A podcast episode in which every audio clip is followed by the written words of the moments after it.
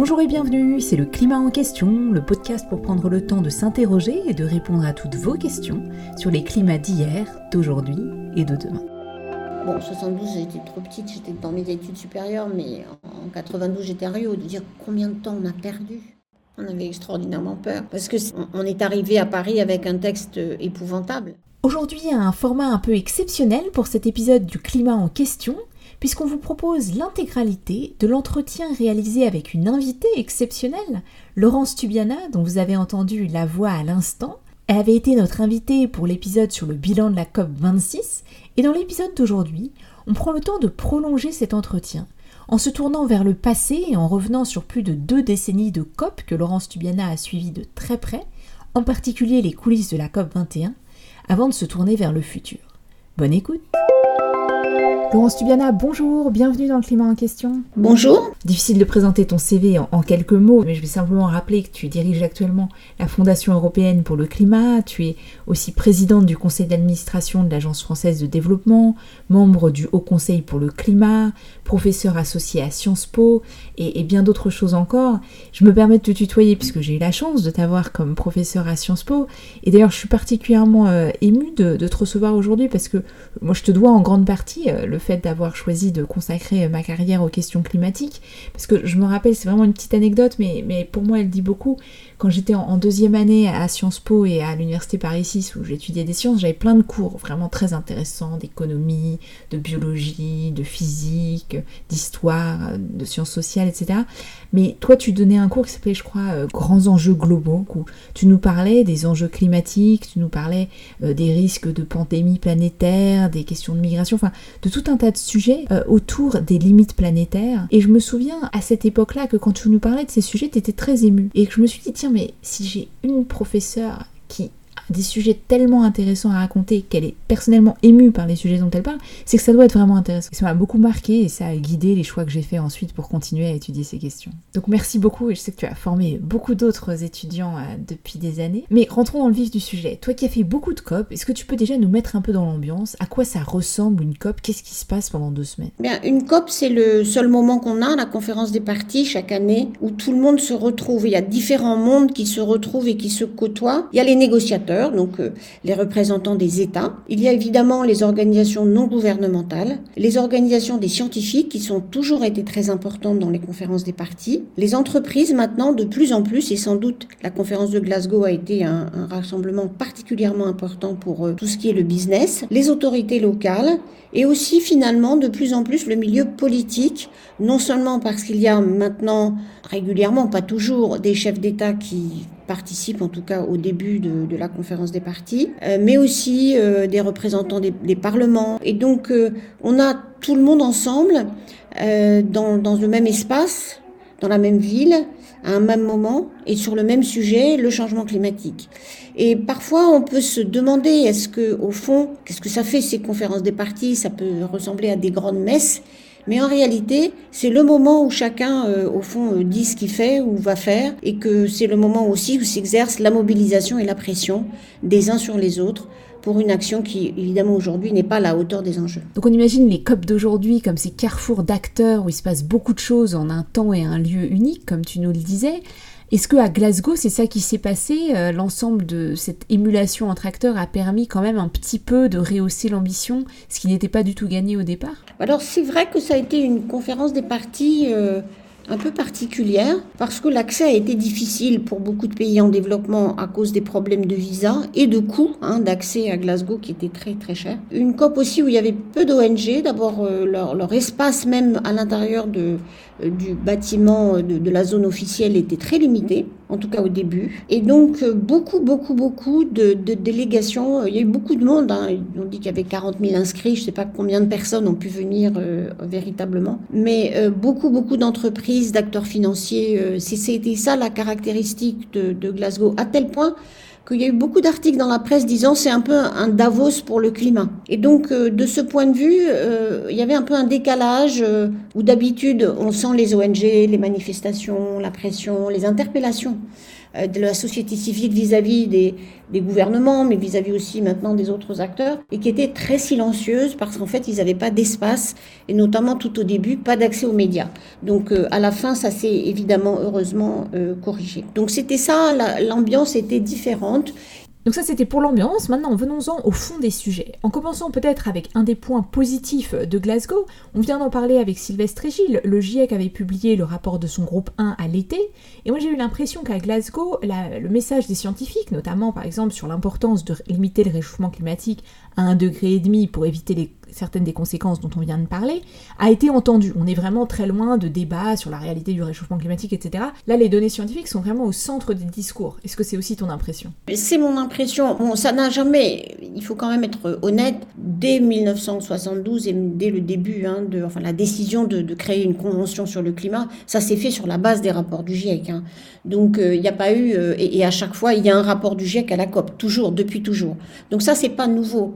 Ce qui est nouveau, c'est euh, plutôt le, le langage de reconnaissance, notamment des, des estimations les plus pessimistes et des rapports les plus, les plus récents. C'est très intéressant que c'est pas seulement la conférence n'a pas, euh, les parties n'ont pas juste reconnu l'importance, mais ils ont bien accueilli, c'était le terme qui a été choisi, donc reconnu l'importance de ce rapport de, de l'été et particulièrement aussi du rapport sur les conséquences du changement climatique si on dépasse Euh, l'objectif du un virgule cinq degré comme réchauffement moyen par rapport à la période pré-industrielle. Et ça, c'était, euh, tu as raison, plus net que d'habitude. Euh, encore une fois, le GIEC est toujours là par définition au COP. Les rapports du GIEC rythment l'avancée d'ailleurs des négociations. Mais euh, là, il y a eu une gravité, si on peut dire, de, de la reconnaissance de l'impact. Et c'est intéressant de voir que cette meilleure compréhension des impacts a permis de réinsister sur l'importance de limiter le réchauffement à, à un degré et demi, même si, comme on en discutait tout à l'heure avec Sylvestre Gilles, en fait, quand on regarde la réalité euh, des trajectoires d'émissions,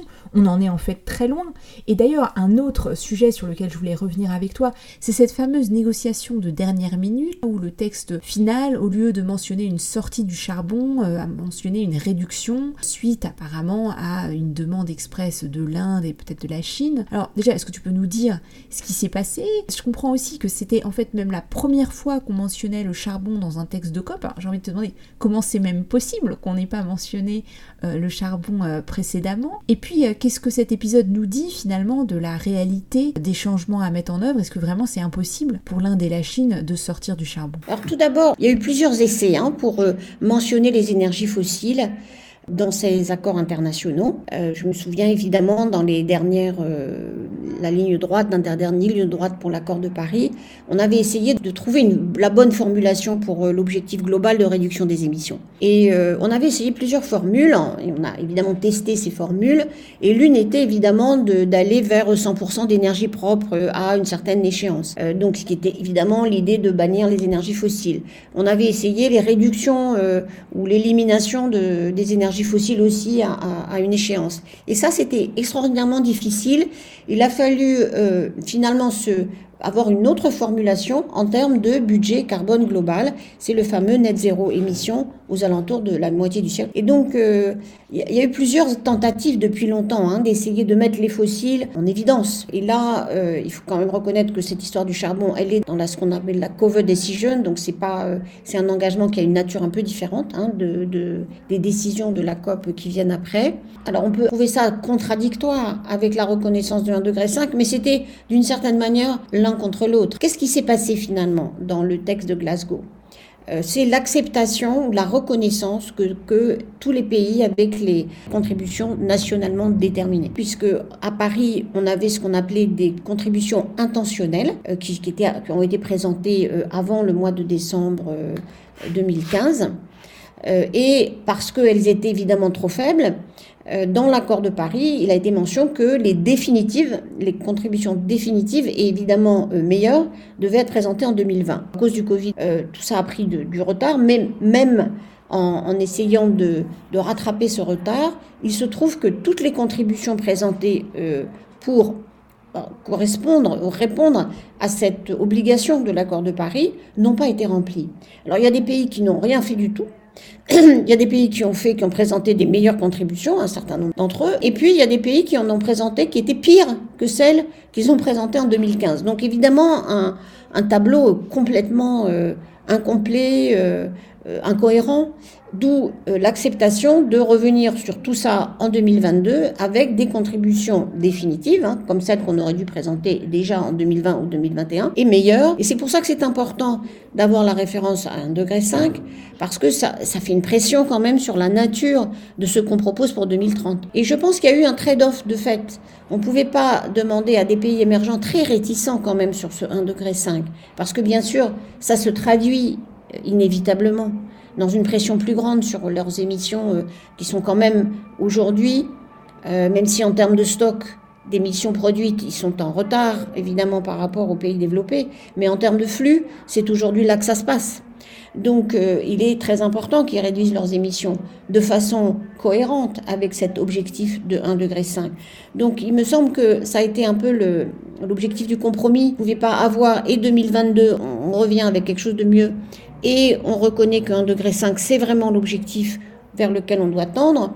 Tout ça, évidemment, ne, on ne pouvait pas ajouter la question de la suppression du charbon comme un, un point additionnel. Il faut comprendre, les délégations, elles viennent avec des mandats dans un contexte géopolitique qui est aujourd'hui vraiment très difficile. Euh, on l'a vu d'ailleurs, le, la déclaration entre les États-Unis et la Chine intervenue dans la deuxième semaine de la conférence des parties à Glasgow, elle a fixé un peu qu'est-ce qu'était le plancher Euh, de, de, de compromis, et, et là, ce compromis c'était ben, on ne dit pas qu'on va supprimer le charbon, euh, d'ailleurs les États-Unis l'ont pas, enfin, l'ont pas dit tel quel, mais on va, on va réduire le charbon, et de, de fait c'est euh, ce qui s'est passé. Donc c'est une contradiction dans la, la science, un peu, par rapport au diagnostic scientifique. On sait qu'on doit supprimer le charbon, comme on doit supprimer d'ailleurs le pétrole et le gaz euh, un peu plus tard. Mais euh, c'est, une, c'est un compromis diplomatique, et c'est comme ça qu'il faut le comprendre. Pour la question que tu soulèves, est-ce que vraiment c'est impossible pour l'Inde et la Chine ? Aujourd'hui, immédiatement, oui, c'est clair que c'est impossible. D'avoir un scénario de réduction, de cap de la consommation de charbon, c'est le plan chinois, assez clairement. Même si aujourd'hui, face à ces problèmes de coupure de l'électricité, de, des problèmes de relance de l'économie, on voit que la Chine relance très clairement hein, le pipeline de projets de centrales électriques à charbon. Pour l'Inde, c'est différent. Euh, c'est aujourd'hui effectivement très difficile. Et, et du coup, il y a une espèce de valse diplomatique autour de qu'est-ce que ça veut dire euh, de réduire le charbon. Euh, le ministre indien a dit c'est de le réduire en proportion parce que les autres énergies vont augmenter, mais ça ne veut pas dire que en termes absolus on va réduire la consommation de charbon. Donc on en est là, c'est déjà une première phase importante d'avoir reconnu collectivement dans, cette, dans ce cadre-là euh, multilatéral qu'il fallait vraiment aller vers la réduction du charbon, et ça va pousser progressivement vers l'élimination euh, dans les stratégies énergétiques. Mais on n'en est pas encore là.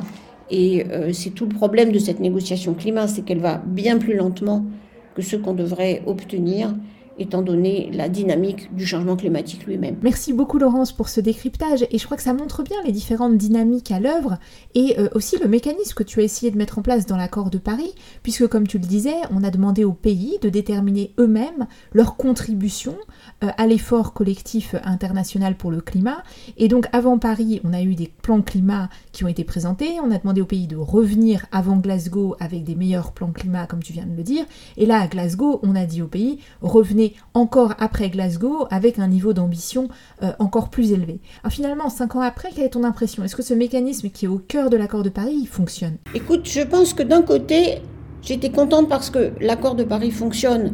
La pression par les pairs, le fait qu'on revienne avec des plans climat, qu'on accepte maintenant de les faire examiner par les autres, c'est ça qui va se passer à partir de deux mille vingt-deux, que chaque cinq ans maintenant, on revient avec des plans meilleurs, sauf cette urgence qui fait qu'on va commencer en deux mille vingt-deux déjà euh, à avoir, il faut l'espérer, des meilleurs, euh, des meilleurs plans climat. Tout ça, euh, cette dynamique de l'accord de Paris, elle marche. On essaye, il y a vraiment, ça marche aussi du point de vue de reconnaître l'importance de l'objectif global de limitation des températures. Et que ça veut dire émission net zéro vers deux mille cinquante. C'est pour ça qu'on a vu d'ailleurs, en l'absence parfois, hein, souvent même, de contributions pour le court terme, pour les dix prochaines années, très claires. Ça, ça manque. On a vu beaucoup de pays, il y a plus de cent trente pays, je crois, qui ont déposé, se sont engagés à être à zéro émission nette en deux mille cinquante. Et ça, c'est la traduction hein, de l'article deux, qui est vraiment bien, ce qui, est, ce qui prouve que, en tout cas, les pays ont commencé à comprendre ceux qu'ils ont signés à Paris euh, il y a maintenant six ans. Donc, ça, c'est positif. Ça prouve que l'accord de Paris marche. On a ce mécanisme de réexamen régulier, mais en même temps, que te dire, pendant ce temps-là, les émissions globales, elles ont continué à augmenter. On a certainement perdu quatre ans avec la présidence Trump du point de vue de la diplomatie climatique. Ça a permis à beaucoup de pays de reculer ou de ne pas avancer du tout.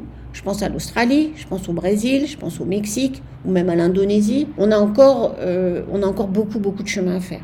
On va revenir plus longuement dans l'entretien sur comment est-ce que tu avais réfléchi, toi, à cette logique de l'accord de Paris dans laquelle les négociations et ces plans climat qui sont présentés par les États doivent être renforcés par des dynamiques politiques, des dynamiques de la société civile et vraiment une dynamique de l'ensemble des acteurs que les C O P elles-mêmes ne peuvent pas évidemment tout régler. Mais je voudrais qu'on revienne avant à un point important qui a été discuté pendant ces C O P, qui est aussi très important pour aider des pays comme l'Inde ou l'Afrique du Sud à engager leur transition euh, avec moins ou plus de charbon, c'est la question du, de la finance climat. On en parle beaucoup, il y avait cet objectif des cent milliards de dollars par an qui n'a pas été atteint. À Glasgow, on a beaucoup discuté de plans pour pouvoir quand même y arriver. Alors qu'est-ce que tu en penses? Est-ce que ces plans sont crédibles? Et comment faire pour mobiliser le financement climat à la hauteur des enjeux qui sont en fait bien au-delà des cent milliards de dollars par an? Alors d'une part, le résultat euh, circonscrit à... à cette discussion dans le cadre de l'accord de Paris sur la finance climat, il n'est pas bon. Euh, on s'est engagé en deux mille neuf à avoir un transfert de cent milliards de dollars, euh, certes avec du financement privé, mais aussi beaucoup de financement public, vis-à-vis des pays, des pays développés vers les pays en développement. Et en deux mille vingt et un, on n'est même pas fichu euh, d'arriver à quatre, en gros à quatre-vingts milliards par an, euh, avec des années qui ont été même un petit peu moins bonnes que ça. Donc on, on sait...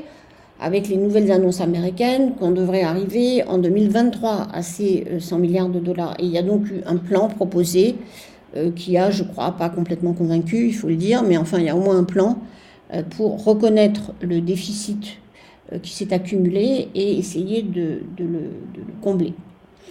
Bon, au-delà de ça, euh, la présidente britannique avait mis l'accent beaucoup sur la mobilisation du financement privé, qu'il faut reconnaître est très faible.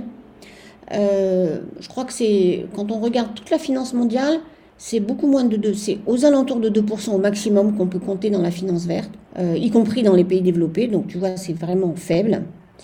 Euh, et euh, par ailleurs, tous les pays en développement disent qu'ils ont beaucoup de mal à avoir accès au marché des capitaux, donc à cette fameuse finance privée. Que par ailleurs, ce qu'on a longtemps vanté, c'est-à-dire la capacité du financement public à attirer les investissements privés vers cette économie, en fait, elle est très faible. L'O C D E a montré que un dollar euh, investi par, euh, disons, euh, les, les, les, développe- les agences de développement, euh, on a vingt-cinq centimes de ce qu'on appelle l'effet de levier sur l'argent privé. Donc, rien du tout. Alors que cet effet de levier, en théorie, devrait être trois à quatre fois. Il y a même eu des estimations en disant que ça pourrait être dix fois... Euh, Euh, le, euh, le, le, le mécanisme de levier pourrait attirer dix fois plus d'investissements privés si l'investissement public prenait en charge un certain nombre de risques. Donc ça ne se passe pas.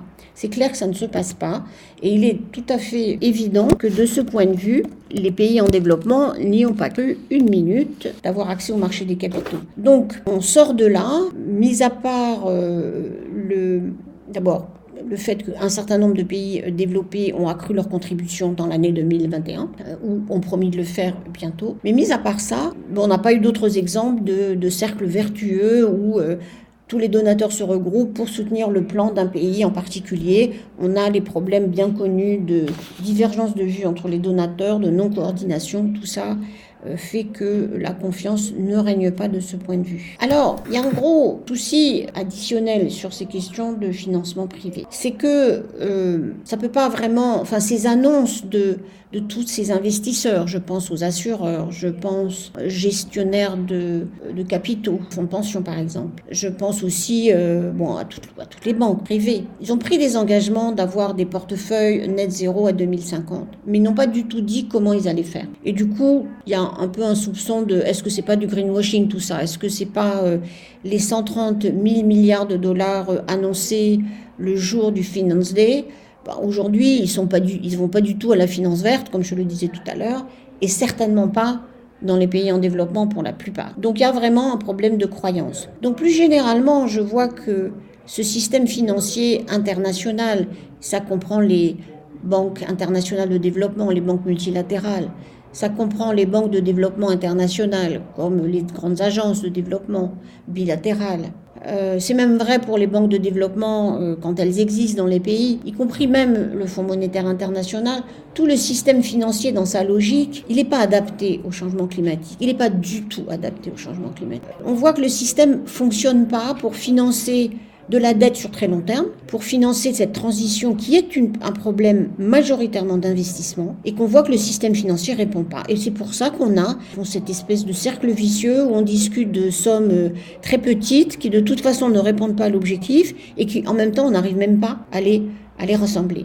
Donc il y a une aberration me semble-t-il, et je crois qu'il faut maintenant porter le débat là où ça doit être porté, au plan euh, du Fonds monétaire international, des banques multilatérales de développement, de, des questions de stabilité financière, des organismes qui gèrent la dette, pour que tout ça se, se réponde à cet enjeu majeur. Alors, je ne suis pas forcément optimiste, hein, on n'a pas aujourd'hui fait sur les vaccins, même si on a un peu géré quand même cette histoire de dette, mais euh, il faut qu'on gère la dette euh, des pays qui sont aujourd'hui coincés par les événements extrêmes euh, et qui ne peuvent pas rembourser leur dette parce que tous les ans, leur infrastructure est détruite ou abîmée par, euh, par le changement climatique. Donc, on est là devant une contradiction majeure. Je crois que c'est, c'est une des grandes contradictions qu'il faut lever dans les, dans les mois qui viennent. Alors, beaucoup d'enjeux sur ces questions de finance-climat. On y reviendra d'ailleurs dans de futurs épisodes du Climat en question.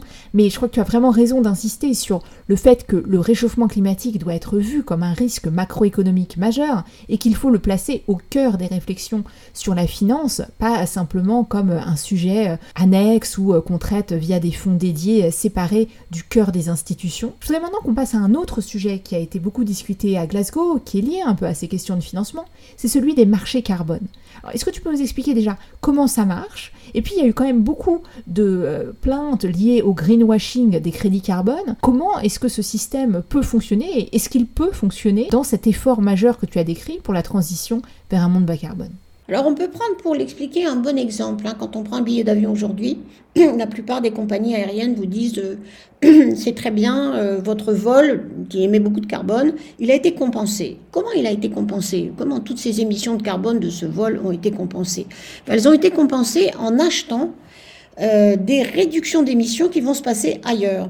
En particulier, l'idée qu'un pays va renoncer à déforester une partie de son territoire, Euh, ou, ou va replanter des arbres, et que ça, ça va compenser les émissions de ce passager qui fait un Paris-New York. Bon, euh, aujourd'hui, c'est ça les marchés carbone, c'est des achats de, de des crédits, donc de, des, des émissions de carbone qu'un pays ou une entreprise va décider de ne pas faire, et euh, au lieu de le compter euh, dans son bilan, va euh, au fond le proposer à quelqu'un d'autre qui va le, l'ajouter euh, à son activité. Et les marchés carbone qu'on a discuté à la COP à Glasgow, c'était le problème de, d'essayer de trouver des bonnes règles un peu claires, parce que on voit bien ce que ça veut dire. Je prends peut-être un petit exemple qui est vraiment intéressant. En, en Europe aujourd'hui, le marché carbone, le prix du carbone dans ce marché qui concerne les industriels essentiellement et, et les fournisseurs d'électricité, c'est soixante-quinze euros la tonne. Donc quand, quand on doit euh, acheter un, un crédit carbone pour, euh, évidemment, pour pouvoir émettre, ce droit d'émission, ça coûte soixante-quinze euros. Euh, un, sur le marché carbone aujourd'hui, un crédit carbone, c'est en, entre cinq et six euros, euh, sept euros la tonne. Donc c'est, euh, on voit bien là qu'il y a quelque chose, il y a un problème, qui effectivement que euh, ce, mais ces marchés carbone ne sont pas vraiment encadrés et peuvent donner lieu à vraiment euh, un peu n'importe quoi du point de vue de leur comptabilité. Alors c'est pour ça que à Glasgow, en tout cas entre les pays, et pour ce qui est euh, du marché dit officiel, celui qui va être reconnu par euh, la Convention cadre des Nations Unies et l'accord de Paris, Euh, il y aura des règles centralisées. On ne pourra pas euh, compter deux fois cette réduction d'émissions. Si le Brésil a vendu un crédit d'émission lié à sa non-déforestation à euh, une entreprise ou un autre pays, il ne pourra pas le compter dans son bilan à lui. Il faudra que ce soit dans le bilan de l'autre. Donc pas de double compte. On, on ne va, bon, je, je passe les détails, pas récupérer tous les crédits potentiels qui étaient là euh, dans les tuyaux. Tout ça est assez bien. En revanche, malheureusement, on n'a pas réussi à encadrer dans le même système ce qu'on appelle les marchés volontaires, ceux qui existent aujourd'hui et qui peuvent être entre entreprises ou li- liés à des entreprises. Et donc, il nous faut vraiment quelque chose qui montre que même ces marchés volontaires, qui au fond peuvent permettre à des entreprises de ne pas travailler sérieusement à ce émission net zéro en deux mille cinquante. Et deux mille cinquante, c'est dans très peu de temps. Surtout quand on a un secteur sur lequel on n'a pas encore trop d'idées comment on va arriver à être à zéro émission. Et la plupart du temps, dans net zéro émission, il faut le reconnaître, les gens entendent net, mais ils ne regardent pas le zéro. Et ça veut dire que tout le monde doit réduire les émissions. On ne pourra pas compter sur d'autres parce qu'il y en aura trop. Il n'y aura pas de miracle. Et donc, c'est pour ça que ces marchés carbone sont importants, mais ils doivent être très encadrés. Ils doivent être, au fond, réservés aux activités qui, pour l'instant, n'ont pas du tout de solution technologique ou de transformation. Merci pour cette explication. Je retiens vraiment cette idée importante de la régulation des marchés carbone et aussi d'utiliser les crédits carbone pour compenser les émissions, seulement pour ces émissions extrêmement difficiles à réduire et pas en se disant bon bah voilà on continue tout comme avant et puis on va planter des forêts euh, n'importe comment, n'importe où euh, ailleurs dans le monde, ça ça marchera pas et, et on le sait très bien. Alors pour finir, il nous reste très peu de temps, je voudrais t'interroger sur un autre sujet, cette fois-ci sur les impacts de ces pays. On a entendu euh, des discours très poignants à la COP de pays qui vont tout simplement euh, disparaître euh, sous les eaux à cause du réchauffement climatique et ça nous amène à la question de la perte et des dommages. Comment est-ce qu'on fait pour compenser ces pays?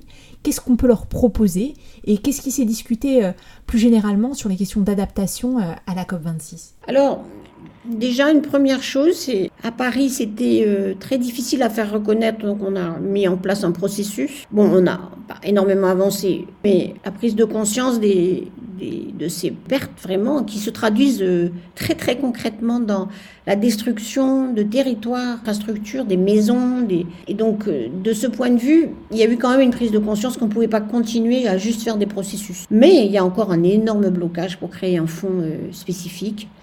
Euh, et ça va être tout le travail des années qui viennent. Donc, mais pour l'instant, il y a un très grand blocage, soit parce que les pays ont peur d'être accusés, au fond, à un moment, d'être considérés individuellement comme responsables et devant payer pour tel ou tel pays euh, du point de vue de ces dommages.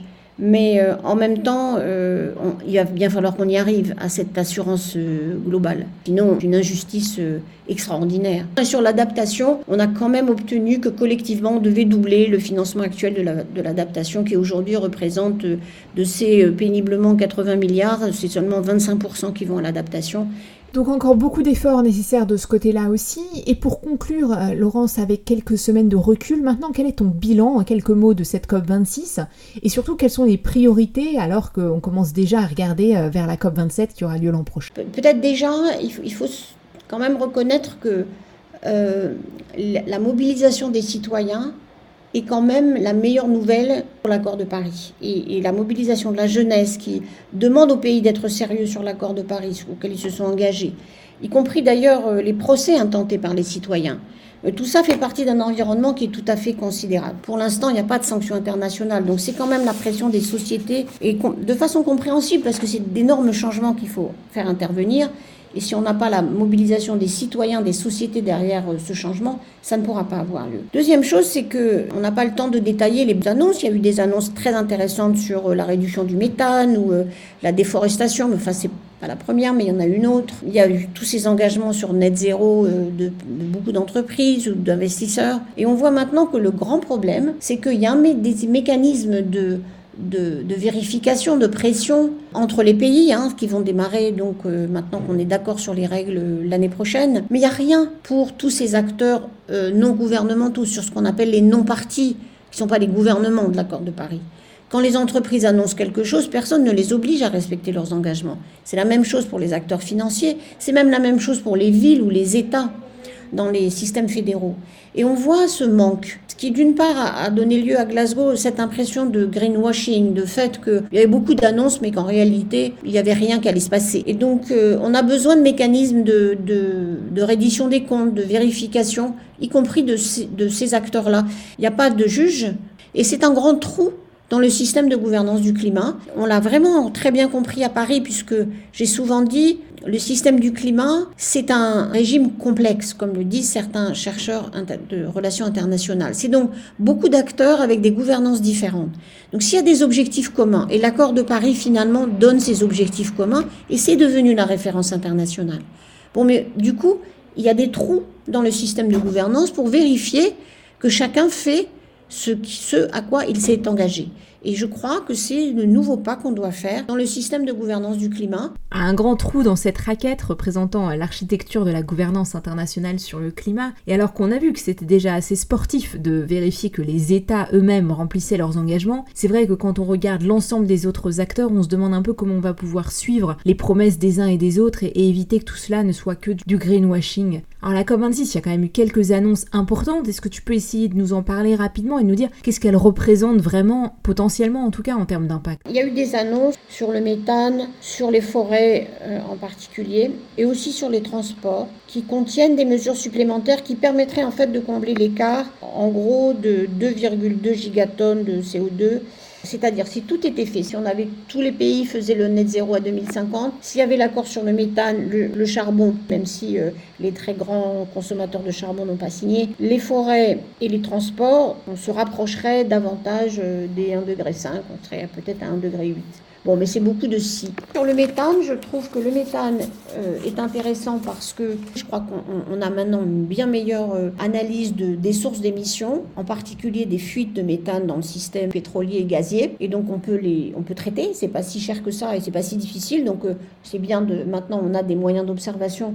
Et puis, sur les forêts, on voit qu'il y a un élément qui est intéressant, qui est le fait qu'on peut introduire des éléments commerciaux, de, de, règles, de règles commerciales en tout cas, euh, et on le voit, c'est arrivé tout de suite dans, au niveau européen, où euh, les chaînes de valeur doivent prouver quand même qu'elles ne contribuent pas à la déforestation. Et c'est ça qu'il y a dans la déclaration qui est intéressant, puisqu'on du coup on lit le commerce et le climat, et ça me paraît tout à fait positif de ce point de vue.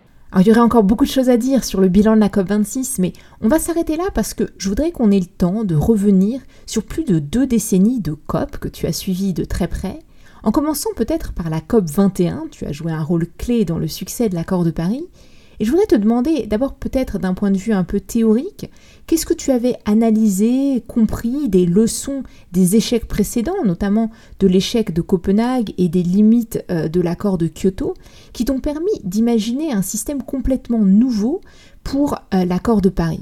Est-ce que quand tu as rejoint l'équipe de négociation française, tu savais déjà ce qu'il fallait faire pour qu'un accord à Paris soit possible? Oui, quand je suis arrivée dans l'équipe française en mai deux mille quatorze, bah, j'avais un plan en tête parce que bah, j'avais appris, euh, lu, appris, euh, enseigné un peu tout ce qu'on pouvait faire et pourquoi ça, les choses ne marchaient pas.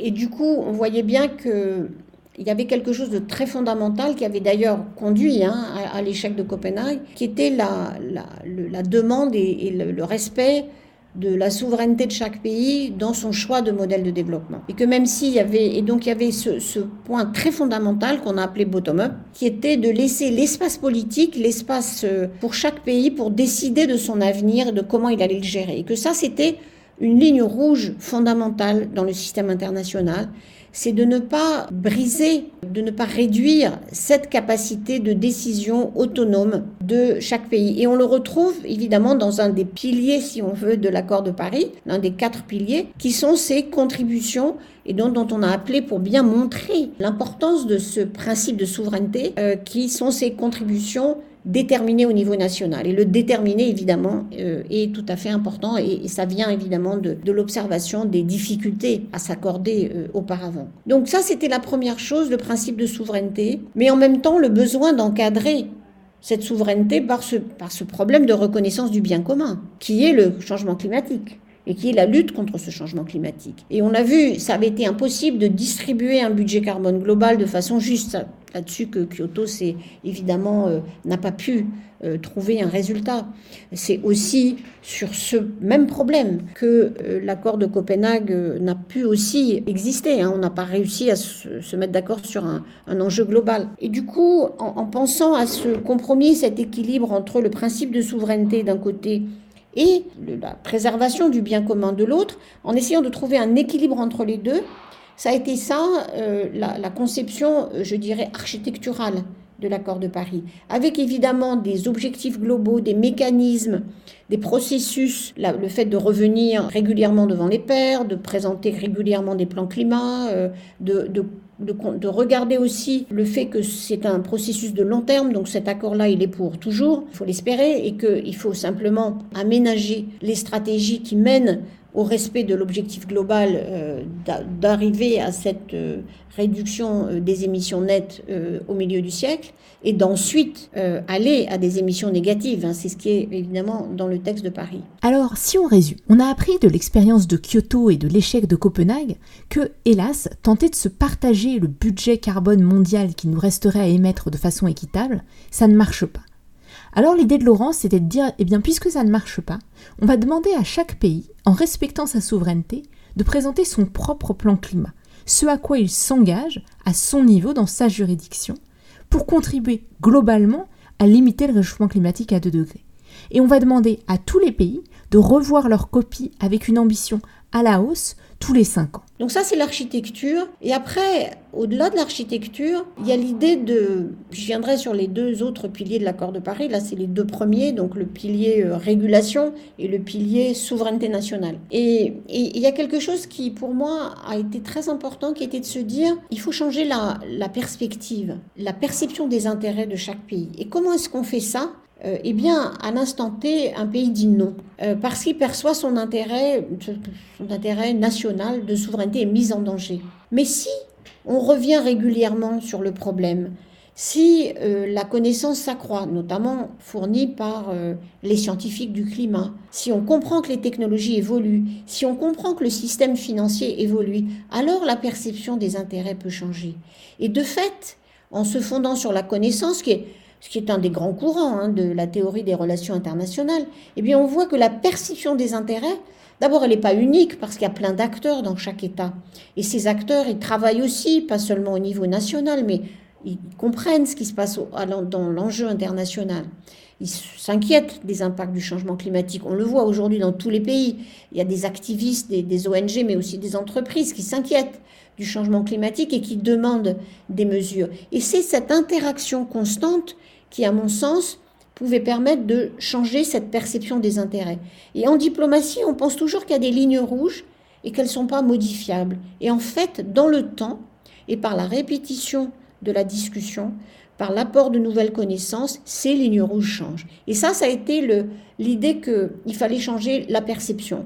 Et que par ailleurs, en changeant la perception, ces mécanismes de mise en œuvre de l'accord de Paris, on a, on a quasiment rien, on n'a pas de sanctions. Hein.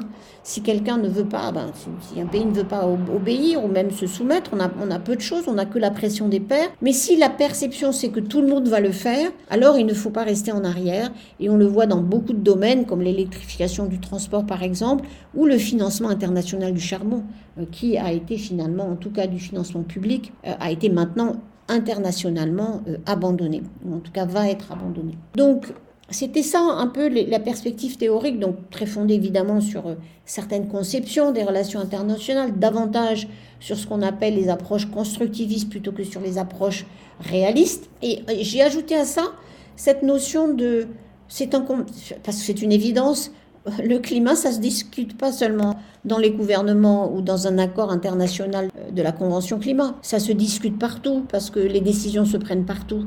Et donc c'est bien un régime complexe au sens de Robert Keohane. C'est ça qu'il faut comprendre. Et du coup, si on sait ça, il faut qu'on regarde dans chaque gouvernance de chaque décideur comment est-ce que les objectifs climatiques peuvent être repris. Gardez bien ces deux idées en tête. Elles sont importantes et on y reviendra dans le prochain épisode du climat en question.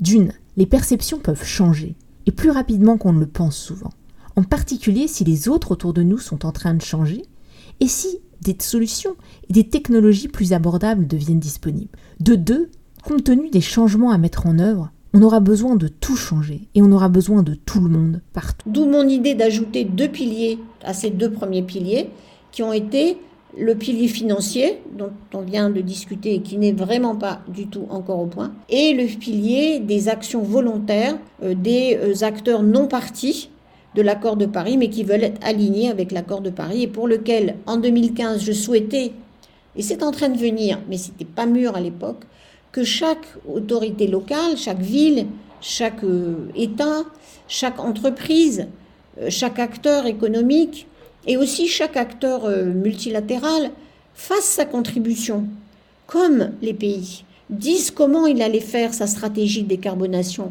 disent comment il allait euh, tous les cinq ans revoir cette stratégie et présenter une meilleure stratégie. Et c'est en train de venir. Alors c'est en train de venir, même si, comme tu nous le disais, il y a encore des trous dans la raquette. Et pour résumer euh, le nombre de piliers ou de manches à cette raquette qui constitue l'accord de Paris, tu nous as donc parlé du premier pilier, qui est le pilier de la régulation, c'est-à-dire les règles qui encadrent l'accord de Paris. Deuxième pilier, les contributions nationales, c'est-à-dire en tant que pays, à quoi est-ce que vous vous engagez.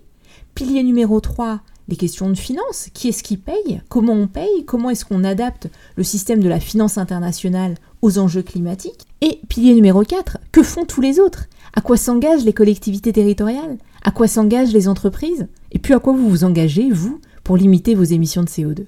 Alors ça, c'est le plan que tu avais dans ta tête quand tu es donc arrivé pour la préparation de la C O P vingt et un.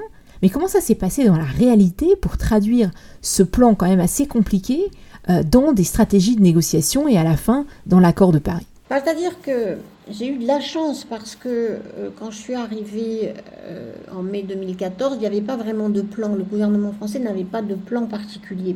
Bon, donc ça, c'était déjà une première chose.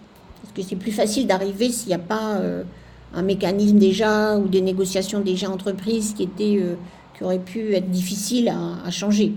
Donc euh, j'ai eu quand même la vertu de la page blanche. Et puis j'ai eu euh, une très bonne relation de travail avec euh, un ministre euh, décidé qui avait très peur de cette, euh, à juste titre, de cette épreuve de la C O P vingt et un qui était quand même annoncée comme un échec probable et qui a pris ça extraordinairement au sérieux. Et grâce à cette combinaison de la feuille blanche et d'une connexion avec le, le système politique français, et en particulier le, le ministre des Affaires étrangères et des Affaires européennes, bon, ben, il y a eu un, un peu une magie hein, de, de fait, euh, parce que du coup, l'appareil diplomatique français en entier, mais vraiment en entier, a pu être mobilisé sur cette cause. Et c'est très important parce que, bon, une fois que j'avais le plan, que donc Laurent Fabius, le ministre des Affaires étrangères, l'a compris, on a lancé la mobilisation de tous les postes dans tous les pays du monde où la France est représentée. Il se trouve qu'on a, disons, une présence diplomatique très étendue. Et du coup, chaque ambassadeur a dû, tous les quinze jours, rapporter ce qui se passait dans le pays, euh, montrer qu'il avait euh, organisé des dialogues avec le gouvernement, toujours avec nos quatre piliers, avec, en, en, en ayant l'idée hein, de, ces, de ce qu'il fallait obtenir, les contributions nationales, l'idée qu'il fallait un accord global, savoir ce qui se passait dans le pays, donc comprendre où en était le pays, justement ces fameuses lignes rouges, engager le débat avec le reste de la société. Parce que là aussi, et tu t'en souviens sûrement de tes cours à Sciences Po, un État, c'est jamais une entité monolithique. Il y a toujours des débats. Et il y a des acteurs qui jouent aussi avec le secteur international, le niveau international, pour se faire entendre. Et donc, euh, les ambassadeurs, euh, sur cette histoire des deux niveaux, euh, bon, on peut en avoir plusieurs de niveaux, mais en tout cas, il y en a bien deux, le national et le... et de l'international, les, les ambassadeurs ont été invités à euh, organiser des réunions sur le climat avec les parlementaires, avec les O N G, avec les entreprises. Et ils ont dû faire ça de façon extraordinairement intensive. Et ça, ça a marché extraordinairement parce que, euh, d'abord, du point de vue de l'équipe française qui animait euh, la C O P vingt et un, on avait un degré de connaissance de chaque pays euh, qui, qui, qui vaut beaucoup mieux qu'une visite. C'est très important, les, les déplacements. Mais ce n'est pas en passant trois jours dans un pays, ce qui est quand même le maximum qu'on peut faire, qu'on comprend ce qui se passe. Et il faut bien qu'il y ait cette intégration de la connaissance dont je parlais tout à l'heure. Et ça, ça a été le travail extraordinaire euh, de tous les ambassadeurs et de tous euh, les conseillers, enfin de tous les, les postes dans tous les pays. Deuxième chose, et il fallait faire très attention à ça, c'est qu'il fallait euh, montrer à chaque pays qu'on faisait ça et pas. Enfin, par exemple, la première réunion sur le climat euh, que le, qui se soit déroulée au Pakistan s'est faite à l'ambassade de France parce que ce n'était pas un sujet à l'époque.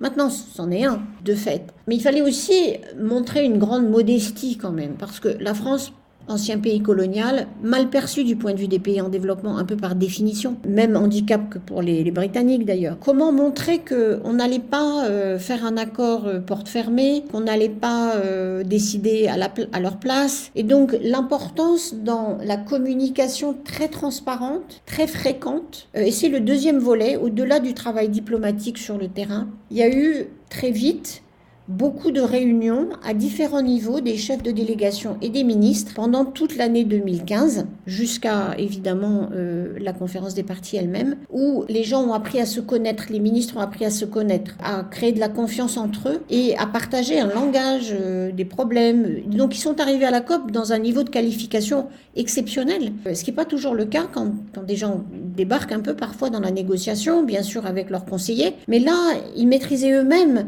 les aspects extrêmement politique de toute cette décision de, de créer un grand accord. Donc ça, ça a été la deuxième chose très importante, qui était de créer une communauté euh, de ministres suffisamment importante pour représenter vraiment toutes les régions, les niveaux de développement, dans, un, dans une relation très équitable.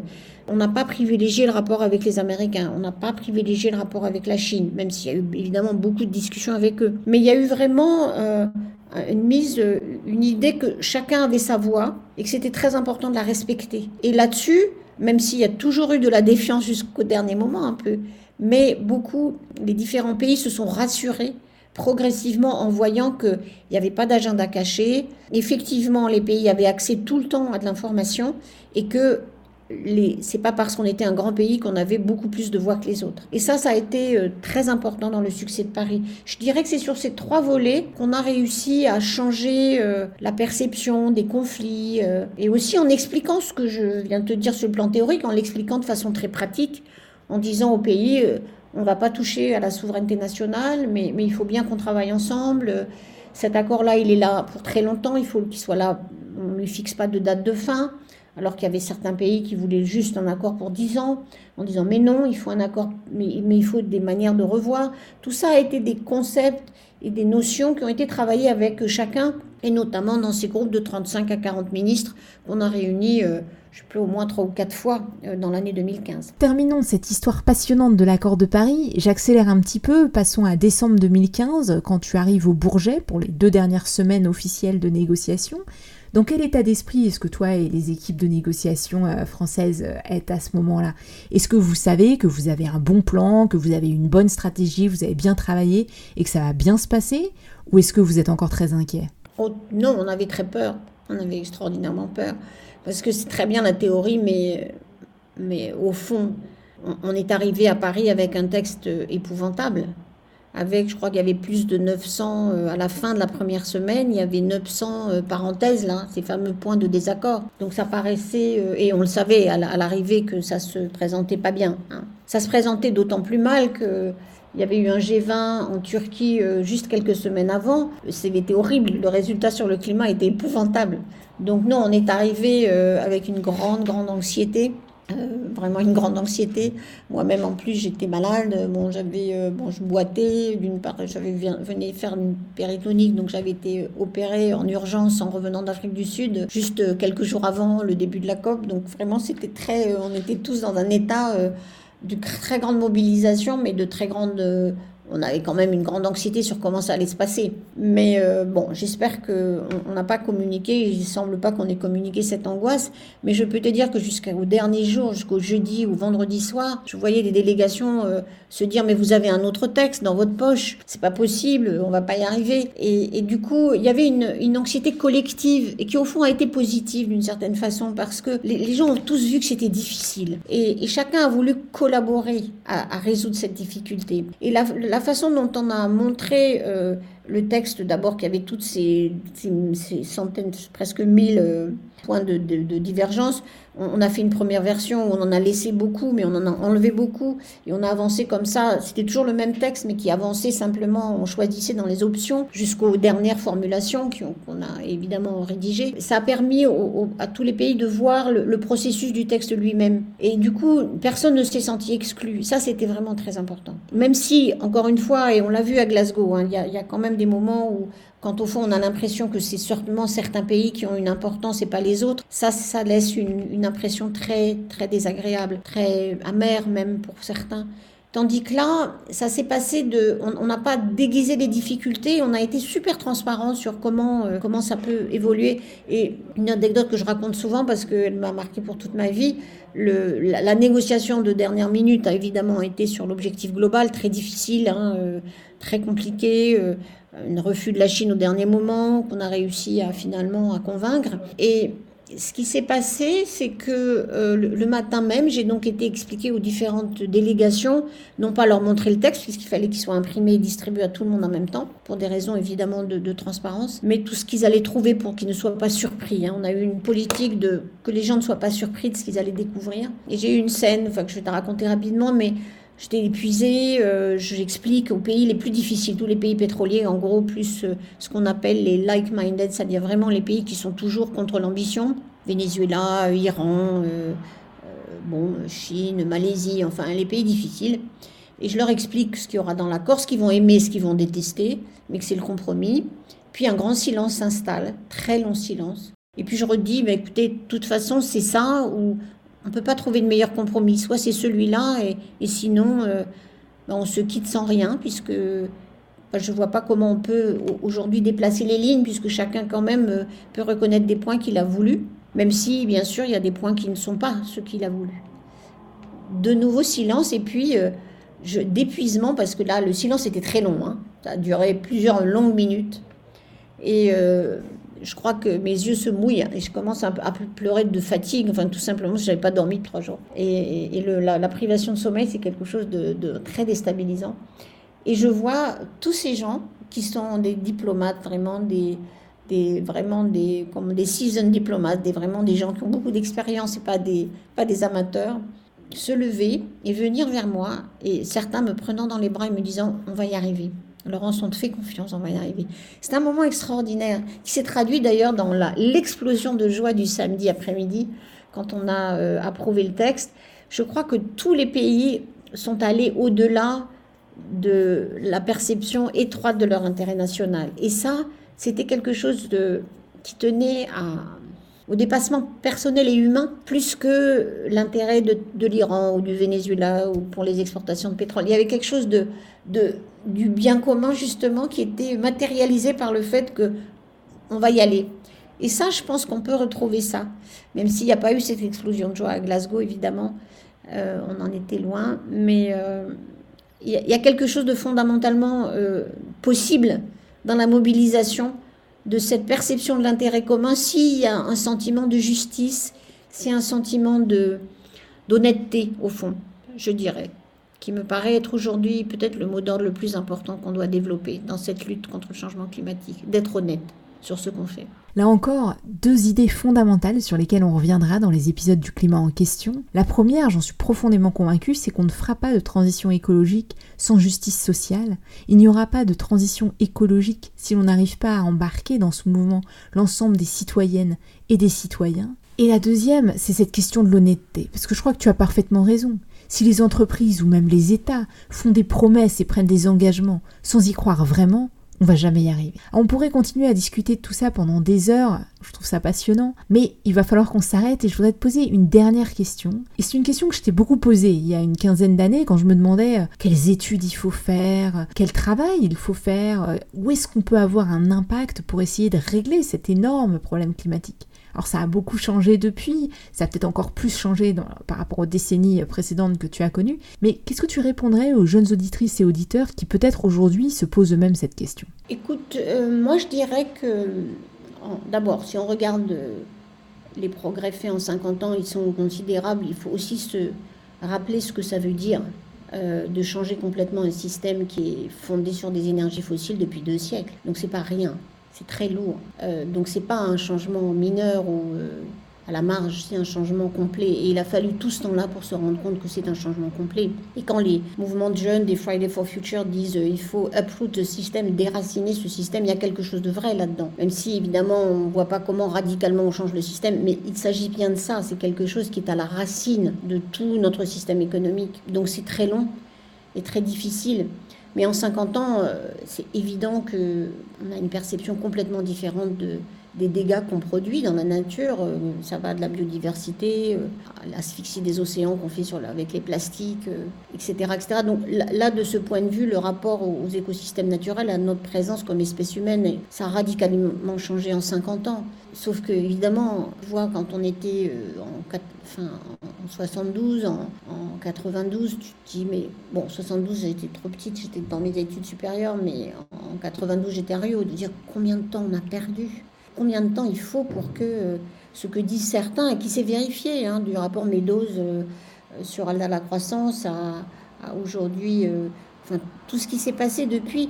Tout, tout a été dit en euh, dix-neuf cent quatre-vingt-huit, euh, l'audition de Jim Hansen euh, devant le Congrès américain. Euh. Et pour revenir sur l'histoire complète de l'alerte scientifique sur le climat, écoutez ou réécoutez les épisodes trois et quatre du climat en question. C'est, c'est, c'est ça qui est très euh, qui est dur, je trouve, c'est le, la résistance qui s'explique, puisque justement c'était très systémique, la résistance à, à, au changement. Et donc euh, ce que je dirais... Euh, à cette jeunesse qui maintenant va faire ses études ou travailler, ou... c'est de dire euh, il faut être l'accélérateur de ce changement, parce que maintenant que le changement, le besoin du changement est compris, il faut maintenant le mettre en œuvre. Donc il faut être ceux qui bousculent euh, et qui fassent cette disruption, parce que c'en est une. Euh, et que... Donc voilà, il y a, y a énormément de travail à faire, c'est complètement injuste que, que c'est cette génération qui aura encore plus à faire que toutes les autres. Euh, mais en même temps, le terrain est préparé, donc euh, c'est le moment d'y aller, en gros. De faire de la politique, de travailler dans les de refuser de travailler dans une entreprise qui ne fait pas le boulot sérieusement, euh, de voilà, d'être partout, euh, de se dire c'est, voilà, c'est la lutte qu'il faut mener. Il ne faut plus qu'on ait ce rapport destructeur, extractiviste à la nature. C'est, c'est mortifère. Et voilà, qu'est-ce qu'on veut d'autre, et dire ce qu'on veut d'autre, et réfléchir aussi soi-même sur ce qu'on veut d'autre.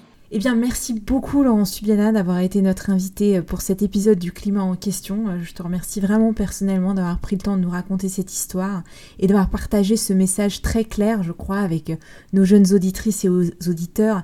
Allez-y, soyez partout, bousculez, disruptez, changez le système. Nous, dans le Climat en question, on continuera avec vous à imaginer ce qu'on veut d'autre, à décrire les difficultés, mais aussi les solutions dont on a tant besoin pour accélérer cette transition. En attendant, et comme d'habitude, un grand merci à Alexandre Carrier, Fabrice Sétifier, Karim Baldé, ainsi qu'à Clément Sondon pour la musique originale de ce podcast fait maison, avec les moyens du bord. Et si vous aimez le Climat en question, et vous êtes déjà plus de vingt mille à avoir écouté nos épisodes, donc un immense merci à toutes et à tous. N'hésitez pas à en parler autour de vous, à nous laisser des étoiles ou des commentaires sur les plateformes de podcast, et à nous rejoindre sur les réseaux sociaux. On est sur YouTube, YouTube, Twitter, Facebook et Instagram, ou à nous envoyer vos questions et vos réactions par email, le climat en question avec un S, à tecomail point fr. Et je vous donne rendez-vous dans deux semaines pour notre prochain épisode.